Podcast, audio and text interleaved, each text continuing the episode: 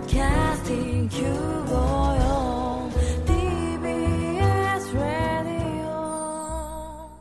TBS ラジオ、ポッドキャスティングをお聞きの皆さん、こんにちは。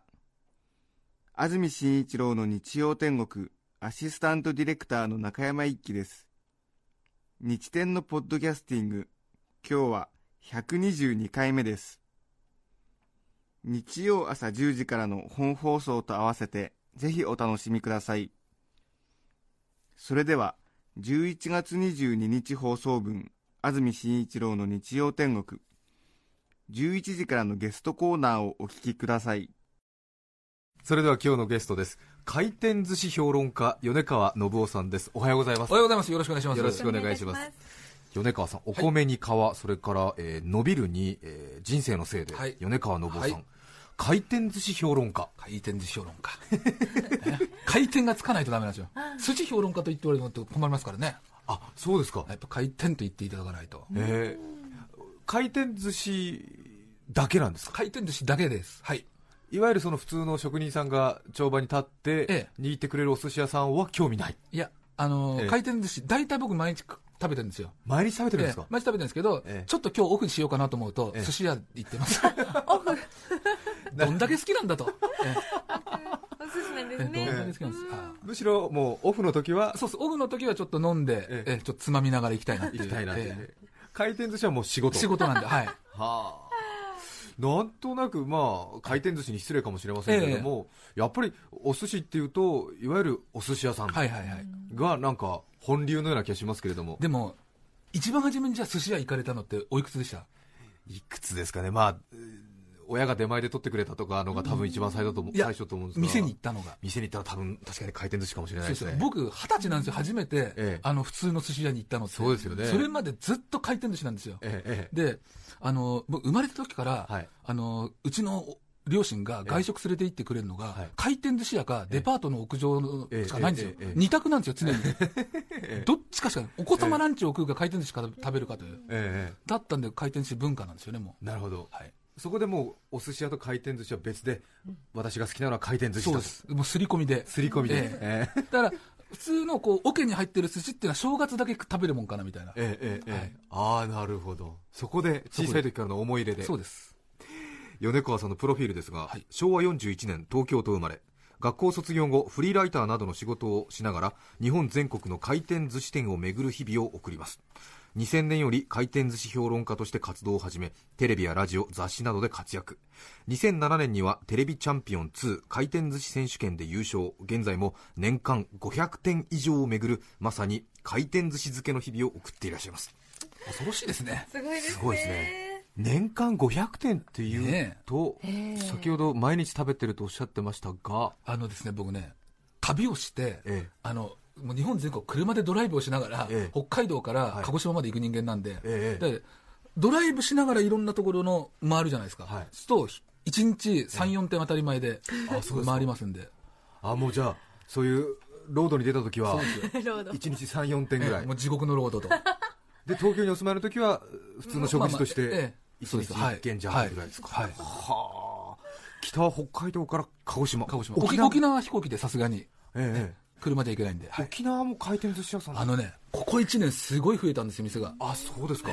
それまでは、はっきり言ってあんまなかったんですよ。そうですね、向こう、す寿司屋自体が、ええええ僕、沖縄行ったことあるんですけど、羊とか食べるんですよねあ。寿司屋で。、そうで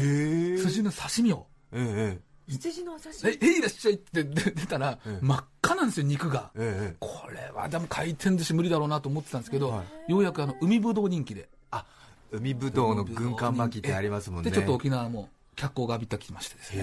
ーはい。確かに沖縄は魚のちょっと食文化というか食習慣厳しい、違い厳ましすもいんねですね。やっぱり、あの、食べれば美味しいんですけうん美味しいですけど、どあの、ちょっとさばくとこ見ると、あ、多いぞみたいなね。そうですよね魚屋さんも青黄色赤みたいのが並んでて、えーちょっとやっぱりあのいや、き厳しいですよ。日本海のやっぱえりえ親潮とか黒潮の感じではないないですよねえー南シナ海流入ってるなみたい な、熱帯魚な感じ。そうなんですよはいえーでも沖縄にも今は多今分もうふすごい勢いで増えてます。勢いで増えてる、はいはあすごいですね分布的にはどこが多いとかあるんですかあのですね、今ね、大体ね、日本に4000点弱あるって言われてるんですよ。 4000点で、まあ、東京がやっぱり400店以上あるんで、はいまあ、一番多いんですけども、ええええまあ、大体だから、東京、大阪がやっぱ二大巨頭ですね、あーええやっぱり店の多さは。人口が多いところがやっぱそうですりね必然的に多くなるんですかね、普通の一般のお寿司屋さんと回転寿司屋さんだとどっちが多いかとかそういう感覚的にはいや、もう、もうす、あのー回転寿司の方が多くなってます。多くなってますね、はいああそうですかへえそれから今日は偶然ですけれども11月22日はなんとなくいい夫婦の日というね語呂合わせで覚えてる方多いと思いますが11月22日は回転寿司の日なんですかそうなんですよ。あの、知られてないんですけど、もうちょっとこれから大々的にアピールしようかなと思ってるんですが、 あのですね、回転寿司を世に生み出した回転寿司の父と呼ばれる、はい あの、白石義明さんというですね、はいあの方がいらっしゃるんで、ええええでその方の誕生日あということで、そはい回転寿司の生みの親白石さんははい。回転寿司のオーナーなんですか、あのですね、ええ多分ね、皆さん知らないと思うんですけど、す回転寿司から誕生して今51年なんですけど、 51年、ね、できてから20年間ははい世の中に一つの屋号しかなかったんですよ。あそうなんですか、だから1978年までは世の中に元禄寿司っていう店しかなかったんですよ。えええで、それが全国展開してまして、はいその創始者の方なんですよ。えええへえその最初の回転寿司が誕生して51年、はい。最初の20年間はい。はそこの元禄寿司しかなかった。だからええ、回転寿司やりたい人はフランチャイズに加盟するしかなかったんでへ。えそれは特許か特な許、特許です。はいあ。あの、コンベアの。コンベアのベルトコンベアの。はあで、ベルトコンベアも作るのすごい大変だったんですよ。ええええ実は、あのー白石さんが、はいあの、ビール工場にある時に見学に訪れて、ええこれはなんか使えると思って、はいそっから10年かかってますから、完成するのに。あその回転寿司用のそう、ベルトが。コンベアをええだから、アイデアを思いついてから10年ぐらいかかってるんですよ。へえで、一番最後2、3年悩んだところがあるっていうのが、ええあの、カーブのところ。カーブはいカーブがどうしてもうまくいかないらしいんですよ。えで、何度やってもダメで、で、ある時、家で子供がはい、ババ抜きをしてるの見てたらしいんですよ。はいええええこうやって広げるじゃないですか、ババ抜えき、え扇形えに、カカーードえドええを。えこれだってへえ。いへうえで、あそこを扇形に開くように改良したそしたらら、うまく回ったとお。皿も落ちずに回れるとへえそれで、よ回転寿司が世に誕生したというですね。あそうですか、で元禄寿司が特許を取ってて、ええ20年経って特許の切き切れたので、れたんであの、ドット、他のお店も回転回転寿司っていう名前を名乗れるようにななってあ。そうなんですか、へえなるほどね元禄寿司は今もチェーン店たくさんありますよねで今は11点ですね。 11店ですかはい、大阪中心にへ。え一時はもう全国300何点ぐらいありましたね。あそうですね、じゃあ、おされ気味なんですかいいっや、ぱあいできのて、。みフランチャイズの方がみんな抜けたので、あだなるほどからなるほど本部直営でやってる店がということですね。へえでもなんかなんとなく元禄寿司行く時はちょっとね、あれですよねいや、もう聖地で すよ。ええそりゃそうですよ。ねええちょっと襟を正して僕そも。うはか、いそうか。そうですね。敬意を表して回転寿司にやっぱりねいろいろな格がいあるんやですやっぱりもう、本当にもう白石さんはもう偉大な方なんで、へえねで先ほどビール工場を見てて白石さんが思いついたと言ってましたけども、は寿司をええ回転させるっていうのは、ななどういうひらめきだったんですかねあれね、あの、もともと寿司屋やられて、この人白石さんってアイディアマンで、ええあの、氷の天ぷらとか作ったりとかしてたんですよ。へえ氷の天ぷら、ええっていうのをかいあの、ええを発明したりとかするアイディアマンの料理人で、ええで、大阪で寿司屋をやり始めて、はいちっちゃい店だったんですよ。ええええしたら、お客さんも一人でさばききれないからどうしたもんかなと考えた時に、ビール工場とで出会ってある日ひらめいたという。なるほど、えじゃあお客さんの前にお皿流す流ようにせば、あの、自分一人でもういっぱえいえさばけるだろうと。はあ、はあはでお客さんも好きなネタ取ってもらうから、こっちも労力かかんなくていいしと、ええで勝手に食って勝手に帰ってもらえばいいしみたいな、あ、なるほどねでもね今は当たり前のようにあるからなんとなくわかりますけど一番最初考えた時は多分度肝を抜か度れる。肝抜かれるっていうか いやもう、で、結構話題になったんですけど、まあええ、何せ大阪にしか店がなかったんですよ、はいで、万博で出店したんですよ、回転寿司が、大阪万博大阪万博にあの太陽の塔の時そうですす、で、それで全国に広まったんですよ、へえこれは面白いっていうことで、面白いはい、ねえでも最初はなんとなくお寿司屋さんというと結構威勢のいい感じで、ええむしろそういうなんかオートテックな感じをちょっと否定するような感じそのうです風ね土があると思いますけども、やっぱり最初ちょっと抵抗あったんですかねいや、だから、ええエンタメ路線だったわけですよ、あのつまり大阪万博の時のキャッチフレーズも、回る人工衛星ですから、わけが分かんないじゃないですか、えええまあ人工衛星回ってるのかみたいな、ええええそうそういうふうに、だから、うちはもうエンタメでっていうことで、なるほもう業界自体が押していくと、はあはあもう割り切ってっていうかそうですええ楽しいでしょ見ててそうそうそうそうそうそう、はあなるほどねでも今ずいぶん進化してるみたいですよね今すごいですね。えあのーまあまあ、あの、よくテレビとかだと、あのーこう、えータッチパネルで注文すると、はいはい自分のところに新幹線で寿司を運んできてくれると か、専用新幹線が来るんですよ。はいバーッと。えレーンが違うんですレーねンが違うんですよ。ええで、ちゃんとピタッと自分のところで止まるとかね。 あなんかちょっと空気で浮いてるようになんか皿が動くみたいなホバークラフトですか。ホバークラフト型みたいな、なんかちらっと話聞きましたけど、嘘いかもやしれないま、まだ完成してないです。まだ完成してないですとかいうのを、あの、え考えてる寿司屋さんがいるのは本当 です。ホバークラフト 型。すごい。 すごいですよ、ね。そのアイデアを聞いたとき、僕もそれはいかなものかと思ったら、それめちゃめちゃ金かかるんじゃないですえか、それええええでもちょっと見てみたいですえねえ、目の前で。 あ、と、でもあれあとありますよ、船に乗ってくるとか、うーんえあ、船型船にに乗って、水の上、船流れてきて、ええあと、あのーアメリカだと食、食品衛生の管理が厳しいんで、うん空気触れちゃダメなんですよあ。ーだからええ、そのためにドーム型のレーンを作って、ええドームの中回ってるんですよ、寿司。ドームの中回ってるんですかあの食べたい時にボタンを押すとパカって自分の前の扉が開いてこれ ってボタン押して撮るんパカッだと。そうえええで、半透明になってて一応見そうえですて。ねは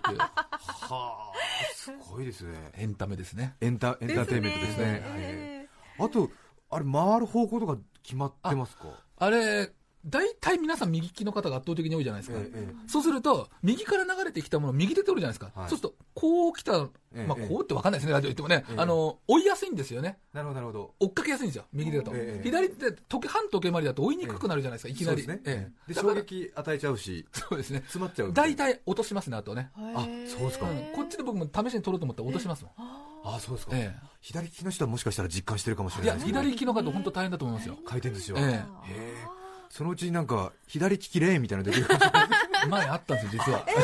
前あったんですよ。前あったんですけど、右利きの人から圧倒的ブーイングが出て、なくなりましたね。バッティングセンターみたいにね、左利きはこちら。こねへれはちょっとみたいな。え。本当にもう想像する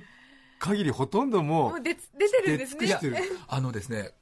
あらゆるいろんな、えー外食産業ありますけど、ええアイディアとともに進化し続けてる外食産業って回転寿司だけなんですよ。確かに。常に、あの、時代時代に面白い間で、んあの、進化してますからねそ。うですよね。普通はなんかバイキング形式とか、なんだろう、食べ放題とか、ランチサービスとかかもしれないですけど、本当にお寿司屋さん行くと本当、1年行かないと、あら、お茶の入れ方変わったとか、ええだって、お茶だって初めえ、回してたんですよ。あ皿の上 ですか皿の上待ってたしたらええ、取るとこぼす人が続して、あっちじゃねえかよええええやけどする人が続して、これはいかんなってことはで、い今度、ポッと置いたんですよはい。で、ポッと邪魔じゃないですか確か、にこんなん確かにええで、それもなんとかしなきゃいけないなってってええ、吸茶装置って今、パッてやるのが生まれたんですけそどうですね、あれ、あれも初め、今お湯じゃないですか、パはいックで。昔、お茶が入ってたんです、そのまま。そのだまかまおら茶、。お茶が出るんですけどえ、え夕方になると濃くなりすぎるんですよ、どんどん。なる ほどおい確かおいにおい、濃いぞ、みたいな。ええええで、あの、お茶パックと、はいが出てきたっていうですね。はあそれも、だから進化ですよね。進化してますね、すごいな面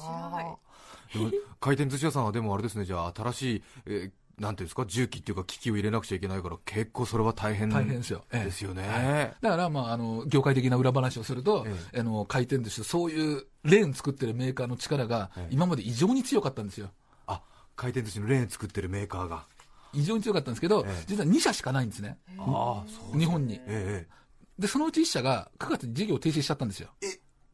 じゃあ今はもう1社しかないん一で社が、で、そうすると、ちょっと多分心に余裕ができたんでしょうねえ。えもうライブでいないからええ。ちょっともうだいぶ緩緩和されてきまして。へえ、あそうですかすごいですね回転寿司業界 大変ですねいろいろさてそれから、えー回転寿司の世界には4つのジャンルがあるということですけれどもあのですね、これ僕、あの、例えばラーメン屋さん行ったって、はいそん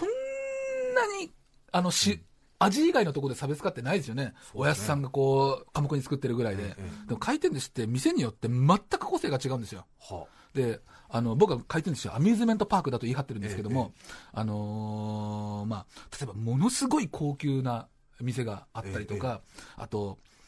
漁港からはい、普通の寿司屋さんは、まあ、銀座久兵衛さんでもそうですけど、ええ築地から買いますよね、はい築地から最高のマグロを買いますけども、ええ回転寿司屋は、えー朝と釣ってきたあの魚を、そのまま漁港から自分のトラックに乗せて店まで運んでくるんですよあ、ああ問屋さん通さずに通さ通さずに。ええということはもう、キューベで食べるよりも新鮮な寿司が食べられるんですよ。あーそれは漁港のの近くに立地してるっていうことじゃなくてです。じゃなくてええ、あと、つまり漁業組合と契約したりとかあ、ーあと漁船と契約したりとか、えものすごいのは、あの、高知にええ、マグロ漁船団を持ってる回転寿司ありますからね。えはあなるほど 自社、自社で漁船団持ってるんですよ。はあすごいですよね。それはやっぱり職人さん2人3人のお寿司屋さんよりは、ええやっぱりなんですか消費量っていうかそういうことです。それが多いんで、はい。必然的にそうです。だから安く、安く美味しいものを食べれる仕組みは、実は今、町の寿司屋よりも、回転寿司屋の方が圧倒的に優れてるんですよ。なるほどなるほどああなるほど、まあ、個人商店とちょっと大きめのそうです。スーパーとか百貨店みたいな感じでそうですね。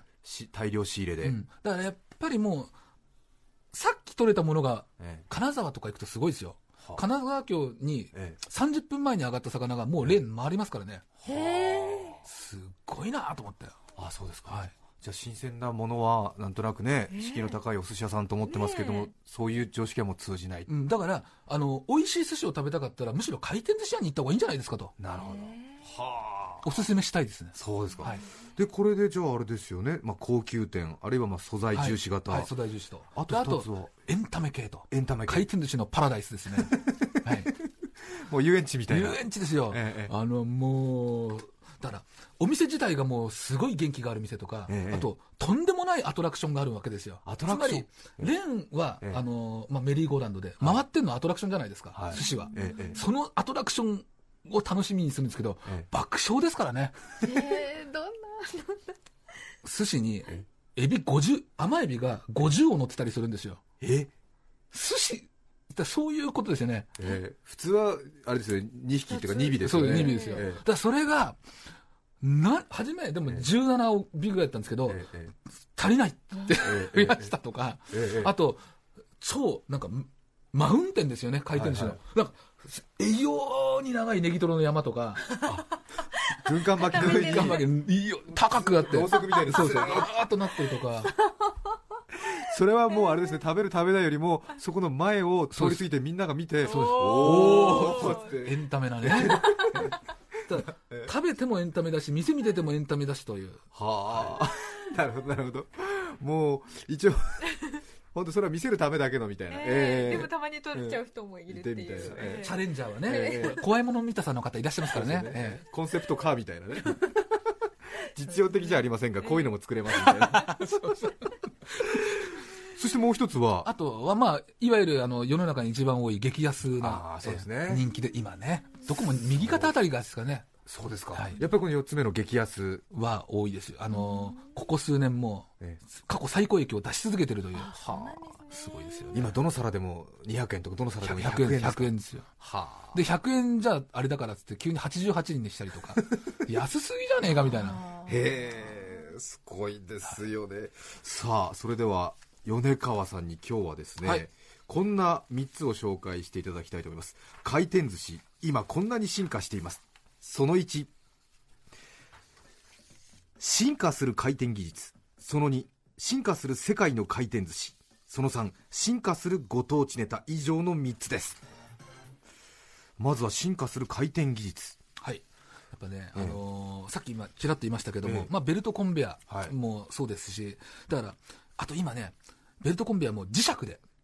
レーンがもう磁石で動くということになると、どんな形でもできちゃうんですよ、はあのー、8の字だろうが、えええあのー楕円だろうが何だろうができるようになるわけですね。でそうするとあの、モダンな店が作れるじゃないですか。えはいだから海外とか喜ばれるんですよ。へえ、え、磁石で動くってどういうことでつかまりええ、今はこう、あの、ベルトコン、コンベアじゃないですそうでかすね、。下にこうパネルがあってえ重なって、あの、皿に磁石がついてて、ええで、レーンの下に磁石がついてるんえで、えそれで一緒に回っていくと。回っていくみたいな。はあ、なるほど、なるほど、なるほど。あだから、チェーンレベルストはといらないんですね。そう、ベルトはチェーンレスなんですよ。チェーンレスで。チェーンレスっていうことはもうどんな形でも自由自在で。なるほど、なるほど、なるほど。そうすると本当あれですね、八の字とかもこうう。全然できるんですよ。そうすると今まではもう、いわゆるベルトの形に沿ってそうカそウうンそターうをまあ作んな四く角て。とか決まってるじゃないですか。そうですよねもうだからモダンな店ができると。へえ、すごいですね。であと、まあ、さっき言ったタッチパネルも、ええまあ、常識化しましたし、はい特急レーンもありますし、特急レーン。かっこいい ですよね。うん、あの、初め、かっぱ寿司さんっていうとこ始めたんですけど、ええかっぱエクスプレスと呼んでましたからね。かっぱエクスプレ ス。ええちょっとね、ちょっと乗ってみたいなみたでいすな。ねええお皿の方は進化はお皿笑いますよ。ええ今、だから、普通はこう、あの、チップ、IC チップが入ってて、あええの、お会計するときにすぐできるなんていうのはあるんですけど、 IC チップが入ってるんですかそうなんですねもう皿の色で見分けないんです見ね分数えなくていいんだ数えなくていいんで。まあ、ええ簡単なのはいいんですけど、ええまあ、そんなんじゃつまんないだろうと。あ今ちょっと僕のあの、皿作ってる会社と、ええはいあの、共同で企画考えてて、ええあの、血液型占い皿と か、へえ今日、今日の O 型とか A 型とか回ってるんですよ。ええで、見ると、さらに今日のあなたの運勢が書いてあるっていうのはどうなんですか、で、今日、A 型のあなたにおすすめのお魚これですみたいなとか、ダメですかね。なんか食べとかなきゃいけない気がしてきますね、 そうするとええ。でもあの大抵あれですよねレストランとかそのラーメン屋さんってちょっとあの100円入れるとこうあの獅子座のおみくじとかありますね。あとファミリーレストランとかで大抵時間潰してるんでうっかりねよくあのガストとかでありますけれども、ええなんかタッチパネル式のはい100円占いとかありますから結構やってしまいますからそうそうそうええああと、風水皿とか。風水皿ええあの、寿司た、回転寿司食べて金運アップしようみたいな。なるほど、ゴールドのえ。えそ、そこまでいかないとつまんないかなと思う。ええそうする遊園地でとすから、ね皿で取ってもらえるじゃないですか。確なかるほどはに。これまではネタで選そんでう、ネたタけでどもっとも、だ皿にもスポット当てようと。さらにもスポット尻尾焼き風とかさ有田焼き風とか、ええ、小いまり風とかなるほど、勉強になりますね。さあそしてその2ですけれども進化する世界の回転寿こ司れはもうですね、まあ、まあ、進化しているのか。ええまあ、すごい進化ですよ、ある意味。回転寿司は当然日本以外にもあるんですよねもちろんもちろん、あの、全世界に回転寿司ありますから。全世界にアフリカにもありますからね。アフリカもあるんですか知られてませんが。ええで、回ってるのがやっぱり、すごいんですよ。僕ね、一番ね、やっぱ衝撃を受けたのは、あの、北京行ったんですよ。はいで、北京で回転寿司やって入ったんですけど、えなんか、まあ、巻き寿司があるんですよ。はいで巻き寿司なんか、でも、なんか、黒いもんが入ってるんですね。ええおなんだろうなと思ってえ、頼んだら、はいチョコなんですよ。細巻きみたいなもん細巻きの中にチョコが入ってるんですよ。納豆巻きの納豆の代わりにチチョコョがコが入入っっててるるんですよ。で、あの、それ頼んだらソースをも、なんかお皿に持ってもらったんですよ。なんか小皿ついてきて。これつけて食べろみたいな話だったんで、つけたらチョコレートソースなんですよ。わあ、うわさらに。で、シャリなんですよ。シャリ酢飯なんです酢よ飯なんですよ。へえ。うわ、すっごいなと思って。それをでも美味しいって言って、皆さん食べてるんですよ食べてるんですねはああとですね、ええアメリカ行った時に、あの、えグミ寿司。グミ寿司向こうってあの、ベアグミとか、はいあの、流行ってるじゃないですか。ええええあのースクルピ、スク、うんクリスピークリスピーライスに上に、あのーゴムのお菓子で、はいあの軍艦作って、 え上にグミがどっさり乗ってるんですよえ。え軍艦巻きで軍艦巻きで。白尾とかじゃなくてそう上にそこグミとっさりえ、な、あの、いわゆるチェチェリーとかの味のそうですグ。ミ。ええお菓子のでも食べたら完全におお菓子じゃないですか。ええええでも創作寿司って言って出すのかなみ たいなはあえそれ人気になってるんですか人気なんですよ。えで、しかもそこの店、寿司トレインって言うんですけど、はい機関車乗って出てくるんですねえ。えええ異常に速いんですよ。ええええあのですね、大体日本のレーンの5倍ぐらいの速さなんで、日本人はまず取れないですね。通過してくるの見るだけですよ。あーみたいな。現地の方は取れるいやもう慣れ、そのスピードに慣れてるから、なるほど我々もこのええ、このスピードに慣れてるじゃないですかえ。えあえの、時速、そうであすねの、1. 点何キロぐらいで。迷いはがぁーって。は、はーいえ F1 かよみたいな。ええやっぱり狩猟民族だからそれぐらいの方が借り立てられるえエンタメですからね農耕民族とは違う、えええそれぐらいの方が向こうの人じゃないなもうもう何乗ってるかもよくわかいんなや、い。わかんないですよ。ご本当に速いですよ。で、しかも、機関車に乗ってくるんですよね。機関車が、シュッシュポッポ、シューってなってるんですよ。なるほど恐ろしい。恐ろしいですね恐ろしい店ですね。もう寿司じゃなくてもう寿司の世界ですよねきっとめんね別の台湾行くと八角の、店入った瞬間に八角の匂いしかしないんですよ。八角のち十枚した。寿司、ほとんどの寿司に八角が入ってる んですよ。ょっとね漢方っぽくてねそうですあね。とメキシコもすごかったですね。必ず、あの、巻き寿司なんですけど、はいあの、フルーツで巻いたんですね。何、何もかもが。いちごとかバナナとかメロンとかを乾燥させて、あ海苔の代わりにです海か苔の皮に巻いたんですよ。ドライフルーツで、でで。中に必ずクリームチーズが入ってて、ええで、醤油はないんですよ。どこにはもあはあええええ。タマリンドソースとかええ、ハラペーニョソースで食べるんですよ。ええどんだけ辛いもん好きなんだよ、みたいな。あチリソースみたいなそう辛そうい辛いんだよ。ではあの、その寿司の名前が東京とかなんですよ。いいあ加減にしてくれよあ。いい加減にしてくれよと思って。あねえなんなんだろう酢飯を多分スポンジケーキみたいな感じに捉えてるんですよねそうできっとね全然はっきりと美味しくないですからね。 あそうですか。ええさあそして3つ目は進化するご当地ネタ、ご当地ネタ。もうね、あのーもう大体車で、はいもう日本全国旅しながら、あの、回転寿司食べてるんですけど、やっぱね、その土地ならではのはい名産ってあるじゃないですか。はいはい例えば北海道だったら、シャモ。あしゃもシャモっても、でも普通の人は焼いて食べますよね。そうですねえ寿司で。北海道の人寿司で食べられるんですよ。へええ。それ焼いたししゃもいがやいやいやいやいや、生。生でええ、生で。えー生のししゃもってあんまたいや焼きますね大抵ね食べられるんですよ。へえでも結構それで、あの、現地だと食べるんですよね。はあはあははい、あだはからそういうものがいっぱいあるんですよ。あはああの、そこでしか行かないと食べられないものがええええ、回転寿司屋に行くと合うと。へえで、郷土料理屋だったらあるんですよ。でも回転寿司ってそういうの大好きなんで、郷土料理と寿司をすぐコラボさせちゃうんですよ。なるほどなるほど、ええすぐ手を組ませてしまうんで、ええもう友愛寿司だらけですよ、中には。ええそれでは一曲お聴きいただきたいと思います赤坂も2点3点ぐらいあります2かね点ありましたけど2、え点え両方潰れました。あそうですかおー見つける前にねあってたまに大大量太郎さん。ええ大量太郎さんね、9月で終わりました。あそうですか残念ですね一曲お聴きいただきたいと思います神奈川県大和市ラジオっ子さんからのリクエスト中島みゆきさん空と君の間にお聴きくださいどうぞ11月22日放送分安住紳一郎の日曜天国ゲストコーナーをお聞きいただいています著作権の問題がありリクエスト曲は配信することができません引き続きゲストコーナーをお楽しみください神奈川県大和市ラジオっ子さんからのリクエスト中島みゆきさんで空と君の間にお聴きいただきました今日はゲストに回転寿司評論家の米川信夫さんをお迎えしています米川さんの最新刊です回転寿司激うまバイブル2010えー主に首都圏のおすすめ回転寿司や穴場回転寿司のほか回転寿司を美味しく食べるコツや美味しい回転寿司店を見分けるポイントなどなど回転寿司にまつわる情報がたっぷり詰まった一冊双葉社より税別933円で発売中ぜひお求めになってはいかがでしょうかはい。そんなにお寿司食べてて飽きませんかあのね、俺本当でも、ラーメン評論家にならなくてよかったなと思うのはええ、お寿司毎日食べても飽きないです、絶対に。あ、そうですか。はまあ、お米ですからね。お米ですからね。あと、食べれば食べるほどええ、健康になりますから、あ、まあ、むしろ。そうですね。ええ魚とお米食そべうてそる。う。で、酢が入ってますから。 あ、そうですね。がん風邪ひかないですもん、もう。僕僕も暖房いらないですよ、冬。ええね、すごいエネルギッシュですエネね。ルギッシュですよね。とりあえず、当面の目標みたいなのって何かあるんですか今ですね、あの、回転寿司会って、ちょっと横のつながりがないんで、はい今ちょっとみんなで手を組もうよと、ハンドインハンドしようとなるほど、全国駆けま巡ってええやってたりとか。それはやっぱり温度取るのは米川さん以外いないと思いますね。いないんですよええ。本当に。本当にいないんですよ。ええぜひじゃあそちらのはい、方の、頑張り今ます。日は回転寿司評論家、米川信夫さんをお迎えしました。ありがとうありがとうごござざいいままし。したたあ。りがとうございました。 11月22日放送分安住紳一郎の日曜天国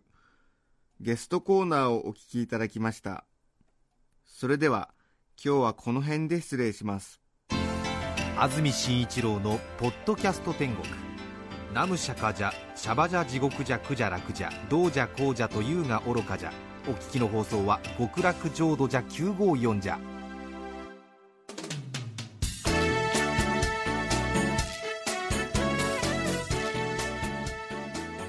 さて来週11月29日の安住紳一郎の日曜天国メッセージテーマは「ドライブの思い出」ゲストは教科書収集家鈴木みのるさんですそれでは来週も日曜朝10時 TBS ラジオ954でお会いしましょうさようなら安住紳一郎の「ポッドキャスト天国」これはあくまで試供品皆まで語れぬポッドキャストぜひ本放送を聞きなされ TBS ラジオ954 「ポードキャスティング954」「TBS ラディオ」もっとプールのスポットライト誰一人取り残さない社会をキーワードにゲストをお招きしながら勉強するやつみんなで考えてゆこうスポットライト毎週日曜夜11時配信スタート